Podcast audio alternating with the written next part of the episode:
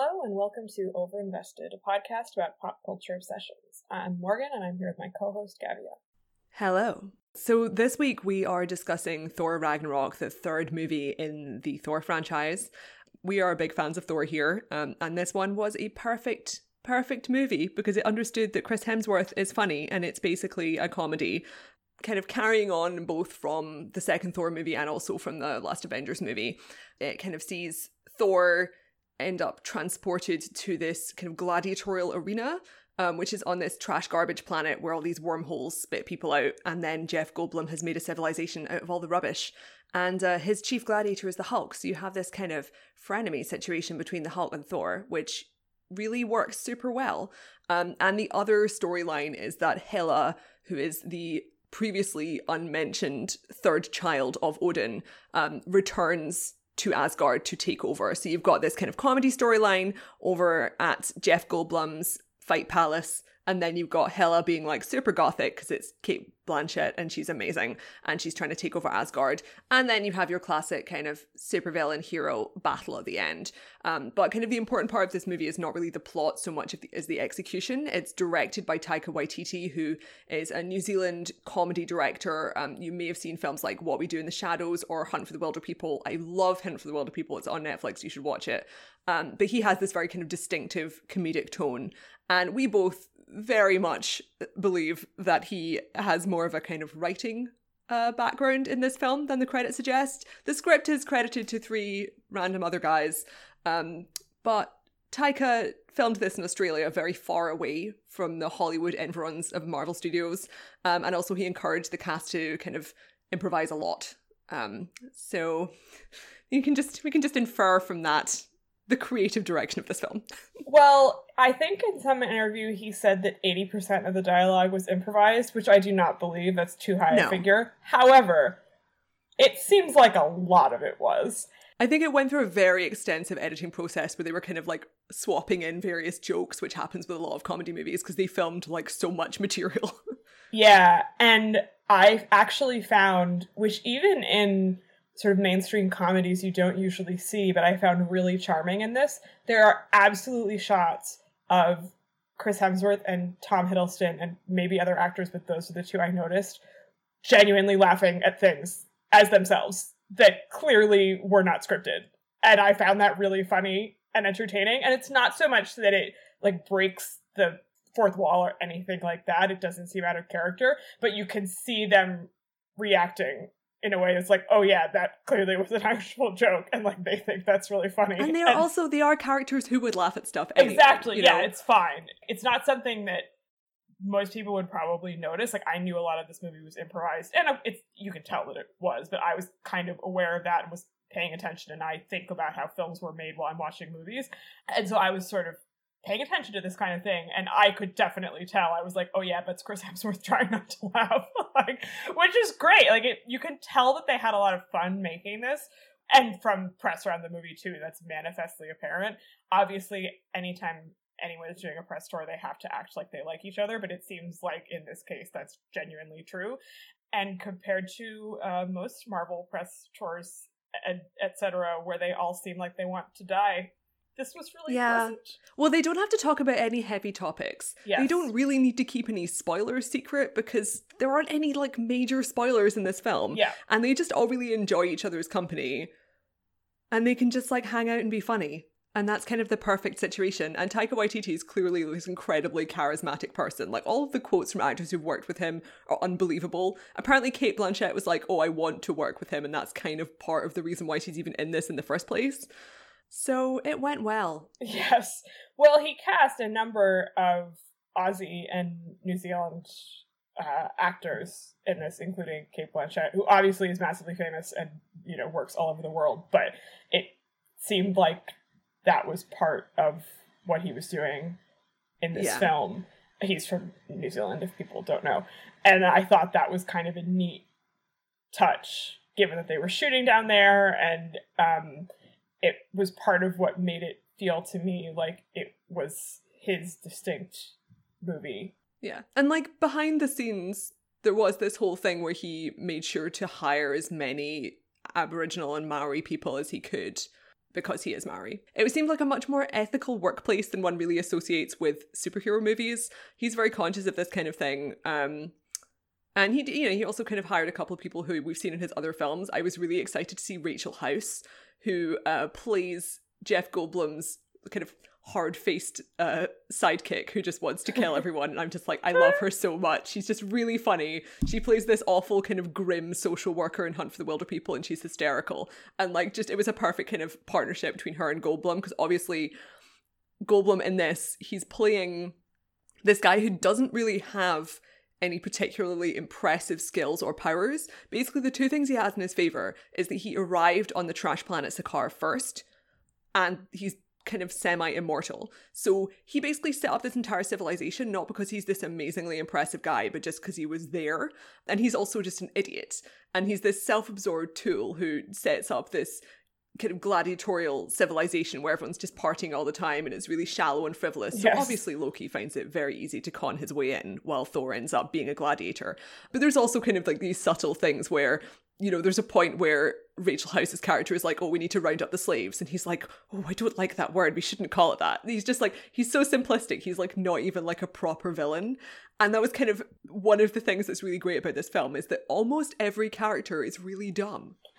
They're just all dumb because it's like the first two movies, right? You've got like the whole idea of the Thor franchise is that he's this sort of charming idiot jock who's like generally got a good heart, but he's just a bit of a doofus, which is kind of the it's the kind of sanitized Disney version of what Thor's like. You know, there's less less murdery. And then you have him contrasting with Loki, who's really cunning, and Natalie Portman's character Jane Foster, who's a scientist, and her friends who are also scientists. Whereas in this one, it kind of removes the logic of being like, oh, you have to balance that out, and it just goes to this kind of 21 Jump Street thing, where just everyone's stupid. like even Hela, who's like the cool posh supervillain, she's not really smart either. She just shows up and like just starts killing people. Loki's obviously really cunning, but in this one, because it's more comedic, they removed all of the angsty elements from their relationship, so it's more just them kind of reminiscing about their idiotic childhood rivalry, while also kind of Thor just now acknowledges that Loki's really unreliable, so it's like it's no longer really serious and kind of going into like their dark past because there's no point in rehashing that, and you just have dumb people having dumb jokes together. Like Tessa Thompson's character, oh my god, Wonderful. I mean, everyone is in love with Tessa Thompson after this film, as well they might. In the trailer, she does look really cool because she's riding on a winged horse and she's got a cool outfit and laser cannons and stuff. But you can't really tell what her character is from that. It just kind of looks like she's a cool action hero played by someone really charismatic. But in the actual film, she's like a full on, just kind of drunk bro, which is amazing because you like never see that female character in anything. And she is absolutely 100% like this Viking warrior stereotype, but she has enough of that, you know, sad backstory to give her some depth. And it's just, it's such a funny performance. And the combination of her being just like a classic kind of punch first, ask questions later kind of Viking warrior, then Thor, and then the Hulk, who is obviously the best kind of dumb Marvel character. Great trifecta. And then they have to go up against the intellectual powerhouse of uh, Jeff Goldblum, who just really wants to have a disco. Everyone is an idiot. And I think incidentally that is why there's one scene with Benedict Cumberbatch because of course they have to fit in Doctor Strange somehow. And that scene is like not nearly as funny as the rest of the movie, partially because I think it's forced in and also because he's like the genius smart one and it's like I don't care about this. I have no interest. It was very tacked on. And also, so one thing, they put Sherlock music in the background. I if did you not actually I did not, but now that you say that I was sitting there like, I holy shit. completely picked up on it in some like deep part of my brain. Because the soundtrack for this is really good. They've got kind of like an 80s kind of power metal thing going on, but for his scene, they have Sherlock music. But also, not only is that scene really quite pointless, but also Benedict Cumberbatch's American accent, if anything, is worse in this than it was It's in Doctor sublime. Strange. Really incredible. He's such a good actor in general, but his American accent fucking sucks. so It's such appalling. casting for that admittedly terrible and pointless role in the first place. So they shouldn't have cast anyone in it but if they were going to cast someone it shouldn't have been him. But what i actually thought was really impressed i mean i thought everything about this film was impressive. I i think it's the best marvel movie. I was astonished by how good it was. And i was expecting it to be good but i was like wow this is great. Was that while simultaneously being just fun and delightful throughout I thought they actually did manage to hit like genuine emotional beats. So For sure. this stuff And it's partly because we have like so many Yeah. films to build up on with Thor and Loki. Right. It works so well. And the only thing that I would have maybe added, and this is just because like this is the stuff I really like from the previous films, like I love Loki because I'm garbage. Um, is like maybe a little yeah. Me also. Maybe a t- like a tiny bit more of the sibling stuff between them. It's like the only stuff I thought was remotely like acceptable about Thor: The Dark World, which is the second Thor film. Uh, is the sort of sibling dynamic between the two of them, which I believe Hiddleston basically wrote himself, as I recall from the previous press tour. Um, I mean, that film was just like an astonishing mess. I remember all the interviews from that being like, and there's good stuff with the, the mom dying in that too, and Loki reacting, which Hiddleston also wrote. They had to reshoot a bunch of it, and it literally was just him being like, maybe there should be some emotions in this film, and like they added all of It's it. so nuts because Loki is so clearly a star. Like, obviously, Thor is the star of the film, and Chris Hemsworth is amazing, primarily when he's doing the comedic stuff. But come on, Loki, this is the role that made Tom Hiddleston, and having seen many Tom Hiddleston films uh, uh, now, like including ones that I think are brilliant, this is still his best role. It is by I far see, his you best You haven't role. seen the Deep Blue Sea. That's his that in my opinion, that's his best, and this is probably number two. But like he's amazing in it. But anyway, I think the brother stuff is real the where the pathos comes from in these movies, obviously. And I think they have really good stuff in this film about that that's very subtle and well done. And you can kind of tell, I think, that Loki can't stop himself from being himself, but also he's kind of keeps testing Thor to acknowledge him in a way that he wants. Like he keeps acting like a shit and he wants Thor to believe him even though he's not giving him any reason to, but I think the dynamic is that Yeah. if Thor is nice to him, basically, then he will actually behave well, but Thor keeps not doing it, which is actually really sad because you can tell that he just wants to be given the opportunity to do the right thing, and Thor is like not getting this at all, and so the whole thing is like, oh, Thor has like no emotional intelligence. I really, I also really loved the short sequence after the Hulk has kind of transformed back into Bruce Banner, where Thor has the same conversation basically with the Hulk and with Bruce Banner, where he's telling them both that they're the favorite one and he what likes them both, and it's just like it's like Thor is just a douchebag, but it's completely different from films like Guardians of the Galaxy and Iron Man, where the main character is like, oh, his whole thing is that he's a charming douchebag, because it's a very different, it's a very different kind of personality type. You know, it's like Thor is just usually not cunning at all and this is his one attempt at trying to be cunning and it's just hopelessly transparent and just really just just lovably stupid and the rest of the time he's just completely straightforward he definitely is has become a better actor in the intervening years for sure.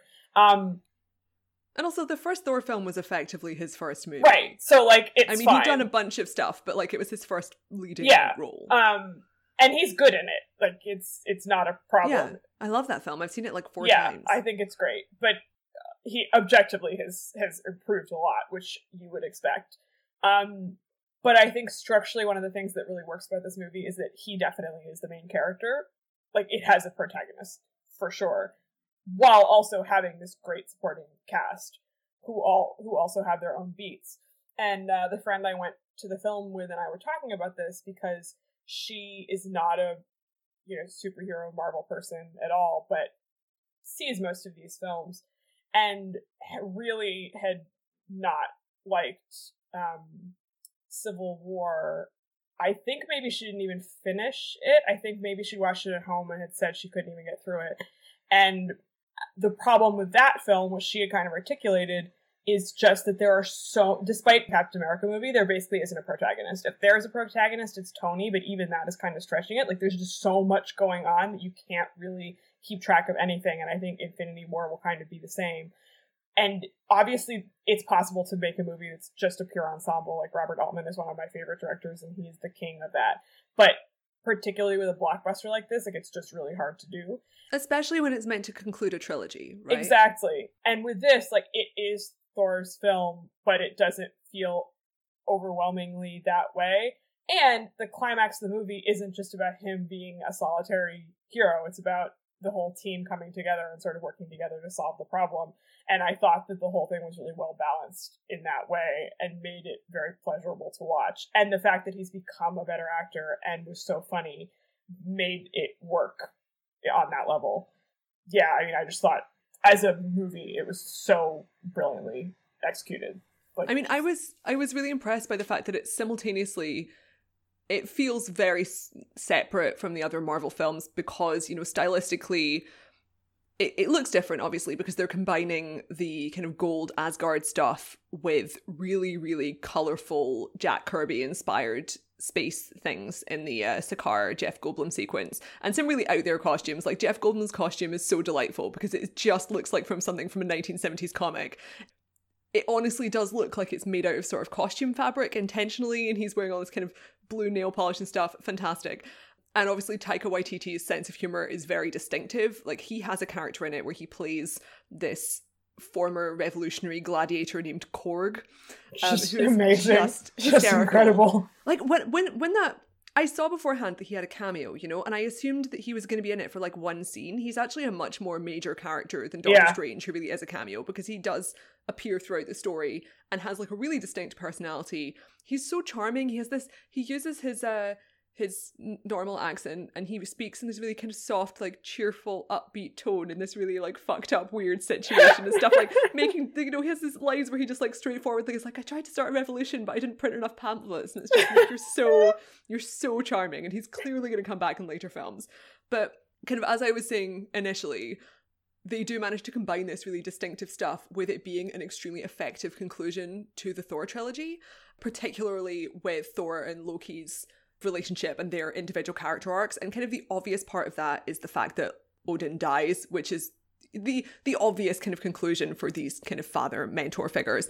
And um his death was like it was very whatever for me. I wasn't particularly interested in that part, but I was really happy that Anthony Hopkins got to do a sequence where he was playing Loki playing Odin because he got to do like he got to do comedy. I was just like, I love Anthony Hopkins. He's playing this kind of like sleazy Tom Hiddleston disguised himself. It was it was great. Right up there with when Helena Bonham Carter has to pretend to be Emma Watson, pretending to be her in Harry Potter. Great, love that shit. um, but in terms of their individual character arcs, it really does build on that in a way that unfortunately Captain America 3 didn't manage because they had this Tony Stark thing was like fucking plopped on top of what should have been the conclusion because you know in the in the first film Loki and Thor both feel really young. You know, Thor's this kind of golden boy prince character who's really immature. He doesn't really understand the weight and morality of being a king. And Loki is obviously really selfish, but he's also extremely angsty because he has all these identity issues about being an adopted frost giant and not being as respected as his brother and all this shit. It's really, really kind of heartfelt. And I think that's that's obviously why that film and Captain America are the two that really, really intensively inspired a ton of fan fiction and like that kind of fandom because you really want to explore that kind of character arc and the emotional stuff going on. Then in Thor the Dark World, obviously that had some issues. I actually prefer this film a lot more than uh, I like it more than Morgan does, which regular listeners will not be surprised to hear. Uh, it's like I'm slightly more forgiving. But um in that film they have like a lot more Shakespearean seriousness because Thor's grown up and he's kind of feeling the weight of, of becoming a hero in his own right. And at this point, Loki is much more kind of upset because he has done this really horrible stuff by this point. He is the villain in Avengers and he has to see his mother die. And his mother is basically the last person who has sympathy for him and he's all alone. And then by this film, because you've had three films time to kind of have that relationship work through. You're at the point now where you don't really need to rehash any of the darker stuff and the conflict.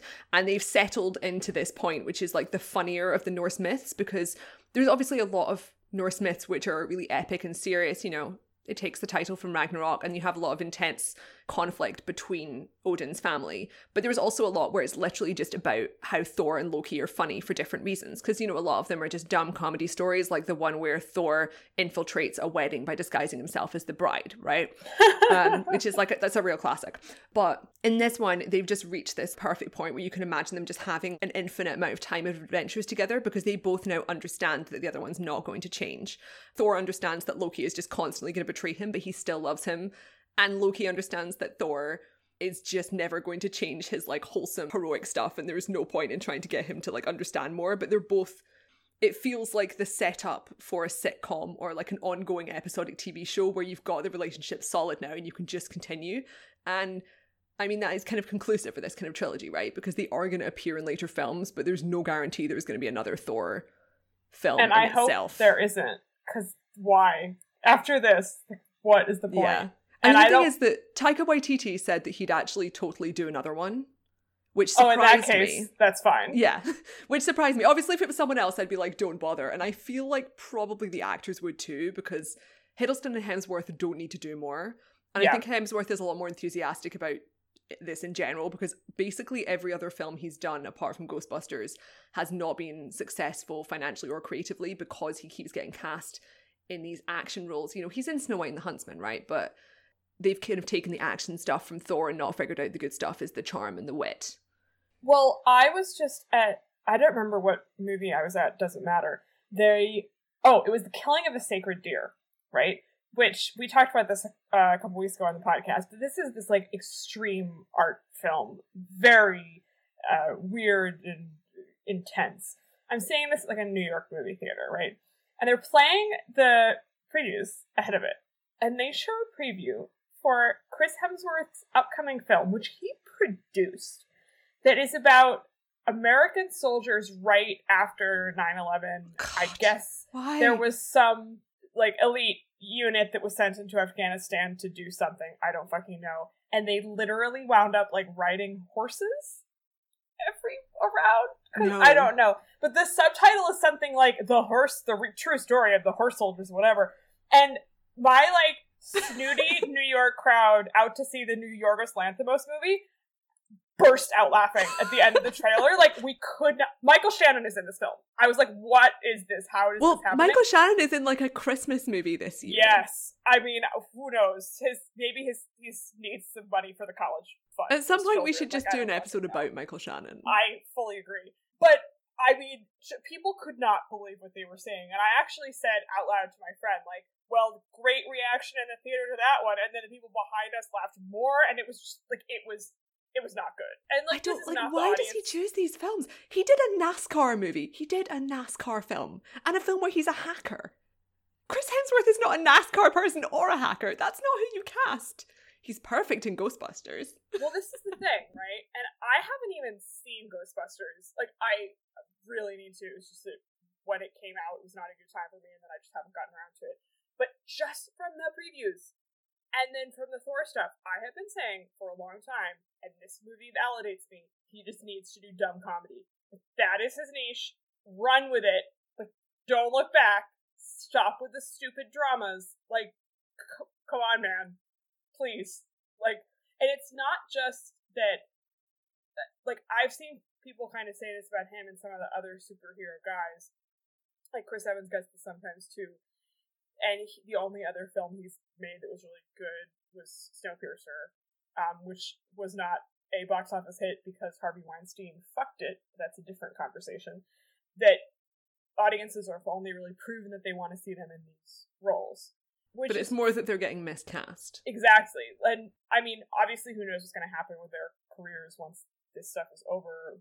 We cannot see into the future. But they need to be cast in the right things. And I think Chris Hemsworth is a really talented actor, but he's talented in a certain type type of thing. And like he's hosted SNL and been hilarious on well, it. yeah, he should and, be like, doing Channing Tatum movies, you know? Yes, exactly. That's exactly the right parallel. And Channing Tatum actually can do drama really well too. Yeah. But um that kind of like dumb, funny stuff. Perfect. So take a lesson from this, Chris. He should be in like one of Taika Waititi's little movies that would be great, right? Like a dual. I feel like that's relatively plausible at this point. Yeah, I think that might actually happen. Come on, universe, do it. Yeah, it'll be interesting to see what happens from here on out. But unfortunately, first we have to endure the Horse Soldiers movie. Just like, oh my god. I mean, not us personally, because we will not no. be seeing that film, no. but like the universe at large will have to weather that one. Um, we should also talk about Cate Blanchett a little bit. For our final section of the podcast, we can talk about Cate Blanchett's Hela and also the uh, kind of colonialist themes yes. of this film, which I fucking yes. loved. I've written an article about it. It will probably be published by the time this podcast comes out, so hopefully yeah. we can link to it in the show notes. Yes. Yes, the other thing that really works about this movie, apart from them, I think managing to make the kind of emotional beats with the characters work, even though it's not a particularly serious film, is that it is quite a light and funny film that also happens to be about quite serious things in a indirect way that I thought was really impressive and which once again is something that Taika Waititi is really good at because yes. Hunt for the Wilder People is a really charming individual comedy film and it's about a kid who's adopted by an older couple and then ends up having to go on the run in the forest yeah, which is some pretty like dark material yeah because he doesn't want to go back into foster care as yeah. I recall yeah I mean there's some, ser- some serious shit in that movie which I also think is fantastic highly recommended um and I hadn't seen anything about what this movie is really about anywhere. Uh, I don't know how no. much it's been written about in reviews. I don't read reviews before I see movies generally, but this was not something that was on my radar. And like the trailers, obviously for the film, were just like dumb jokes. So I was so fascinated by the extent to which this was a film about colonialism. And this is one of the things that makes me so curious about how much Taika Waititi basically just rewrote the script himself. Like, I would love to know what that original script looked like. I saw some interview with one of the screenwriters today where he was talking about how one of the first things they decided was they wanted to. Uh, should we just spoil the end now? Oh, spoilers. Yeah. yeah. yeah. They wanted to destroy Asgard at the end. Like that was where they started because Ragnarok is about like the myth is about that which makes sense, and that's a pretty major plot point for like that makes sense that they would have the studio would have come up with that at the beginning, right? But the context for that could like that could be done in a number yeah. of different ways, right? And it strikes me that Taika Waititi probably is the person who yeah. I mean, rather than it being kind of him coming in later and rewriting, I think this is as far as I know, it's kind of a similar situation to the way Patty Jenkins kind of conceived Wonder Woman, because there were several directors who were shortlisted to make this film for Marvel, mm-hmm. and they all got the basic ideas of what Marvel wanted out of this film, various pitches, and then they kind of shared their own pitches for what those ideas should be. So I imagine, you know, there were like a few different threads that Taika Waititi came forward yeah. with and were like, we should do these. And then various writers came in. I mean, there was like a fourth writer on this film who didn't get credited, and there was a whole Writers Guild of America issue. Because yeah. Stephanie Folsom was like tweeting about this a few months ago. She, that's the screenwriter who apparently Marvel gave her a credit, but then the Writers Guild wouldn't allow her to keep it because you're only allowed to have a certain number of people with story by credit. So it was all this like technical stuff, but it's just like just fuck's sake. Especially seeing as like the whole writing credit thing gets a bit mushy when you're doing a comedy and a lot of people are improvising. Yeah. But what basically Hela sort of appears this is Cate Blanchett, and no one has ever heard of her, probably because uh, in the previous films they didn't think they were going to use this character. But this is a convenient way for her to stand in as the symbol of this uh, literally plastered over history. Yeah. Um, that she and Odin sort of conquered all this other territory, basically. Like Asgard rules the nine worlds in a very violent and horrible manner. And she talks a lot about how all the like gold in Asgard comes from these other places.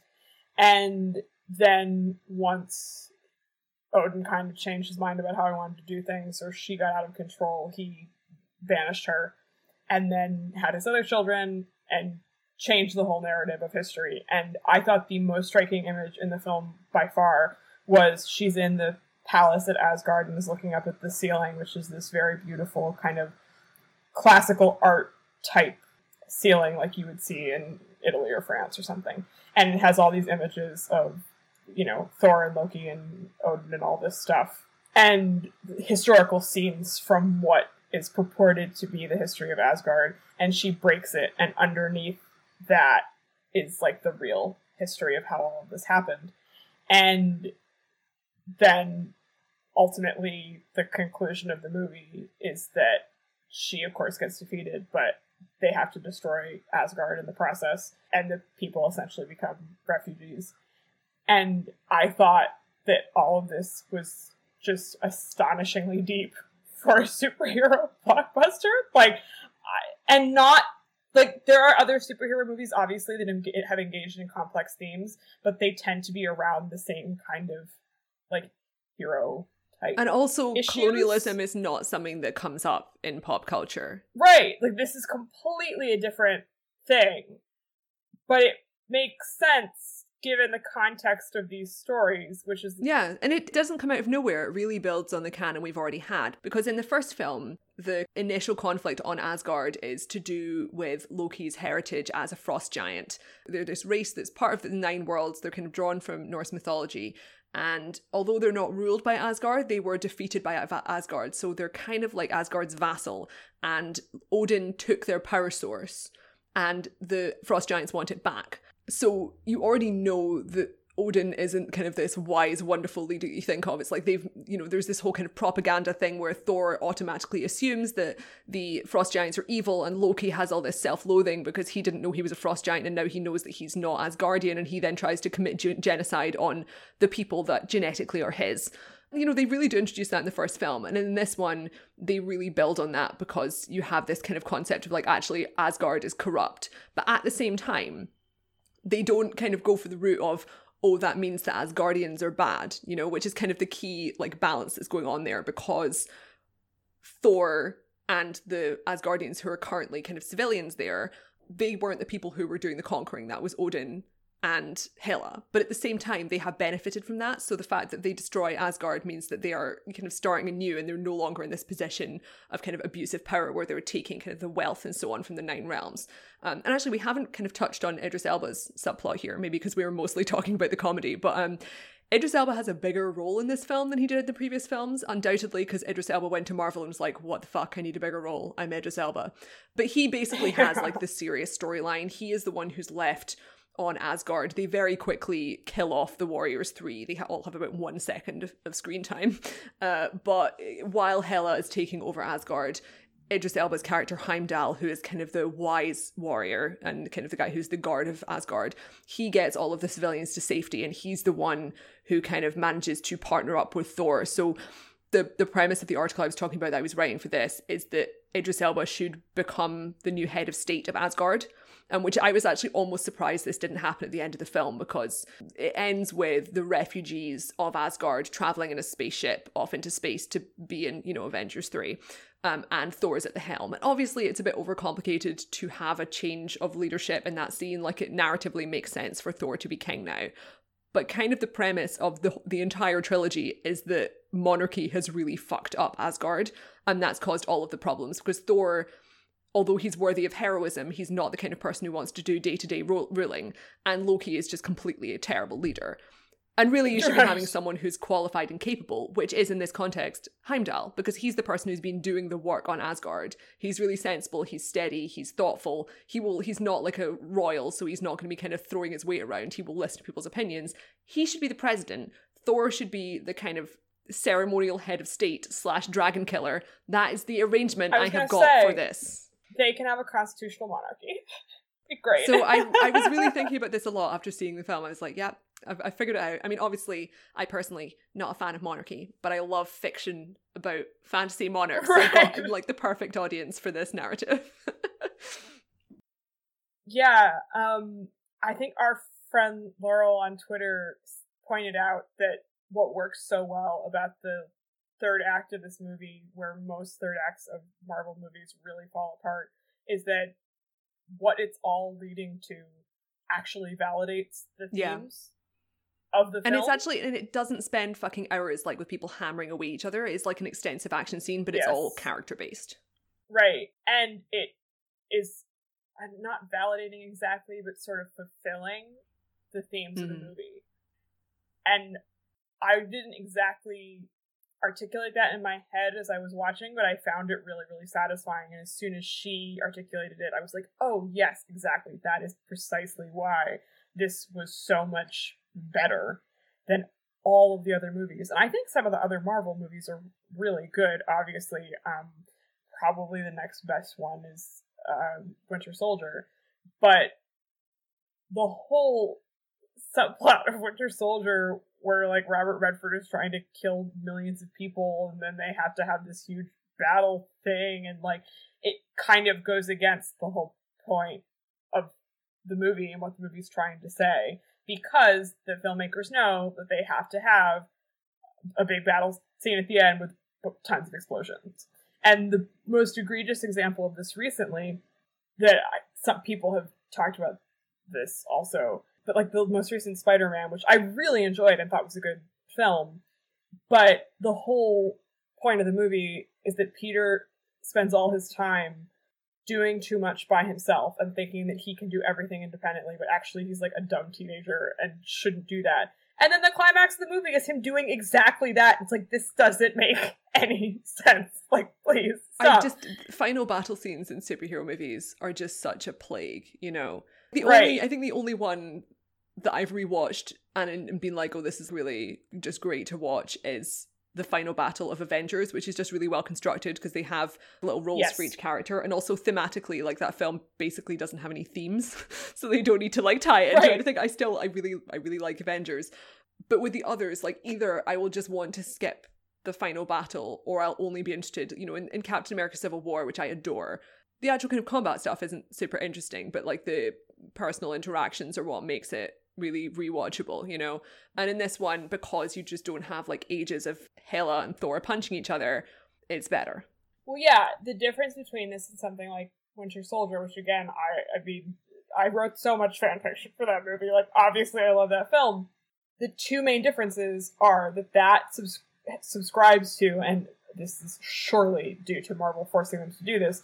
It has the kind of like every X number of minutes there has to be a big action sequence, which this movie doesn't do. Like, there's definitely action, but it's not action in a sort of traditional blockbuster sense and there's not as much of it as usual, and it benefits from that hugely because it's more structured as a comedy or like an action comedy, maybe.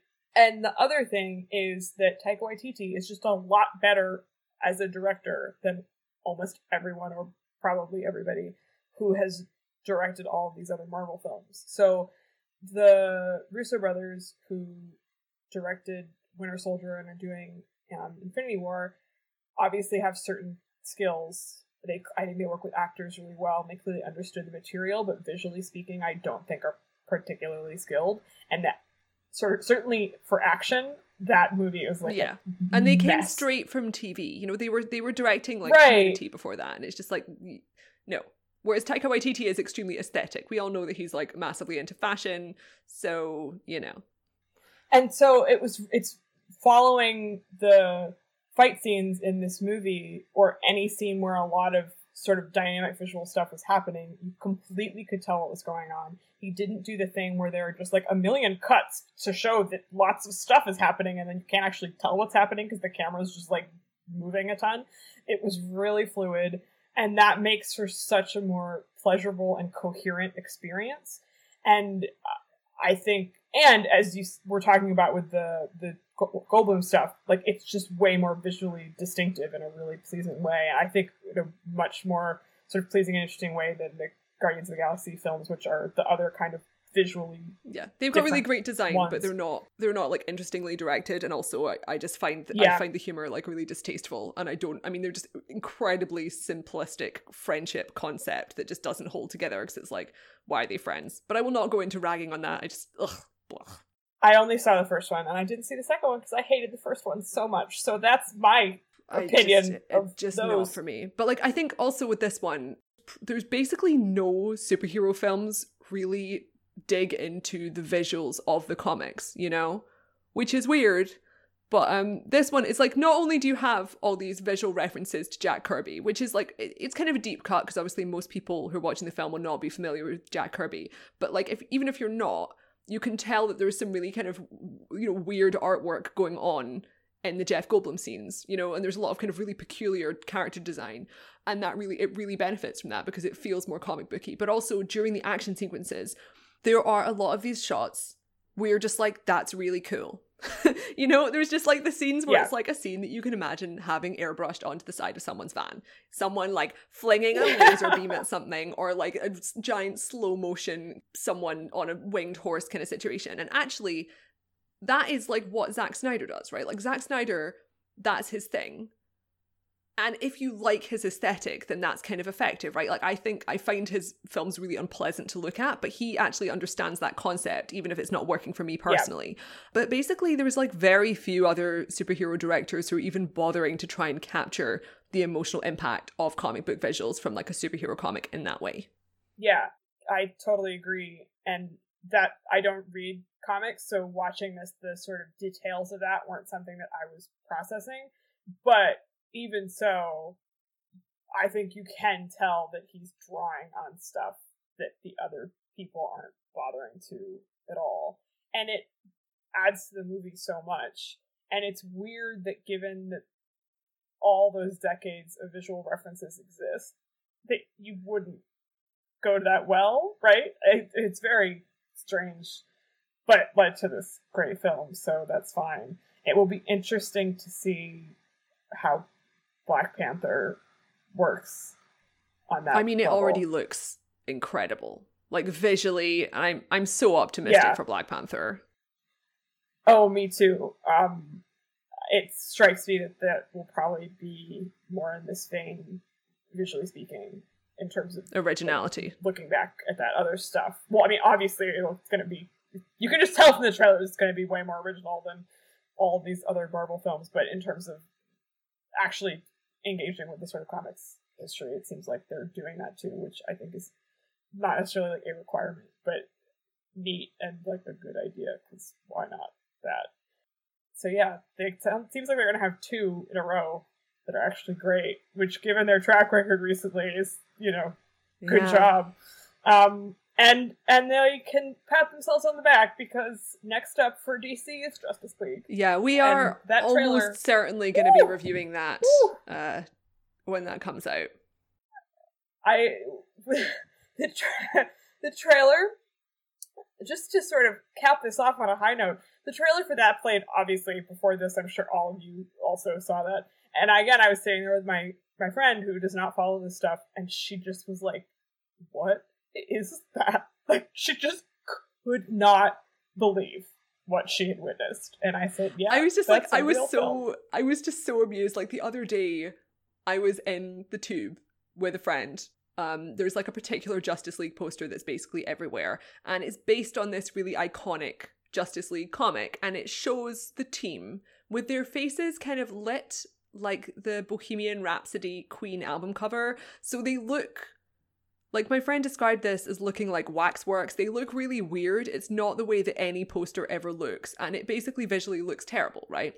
Which isn't something I'd ever considered because I only know about it in the context of it being a reference.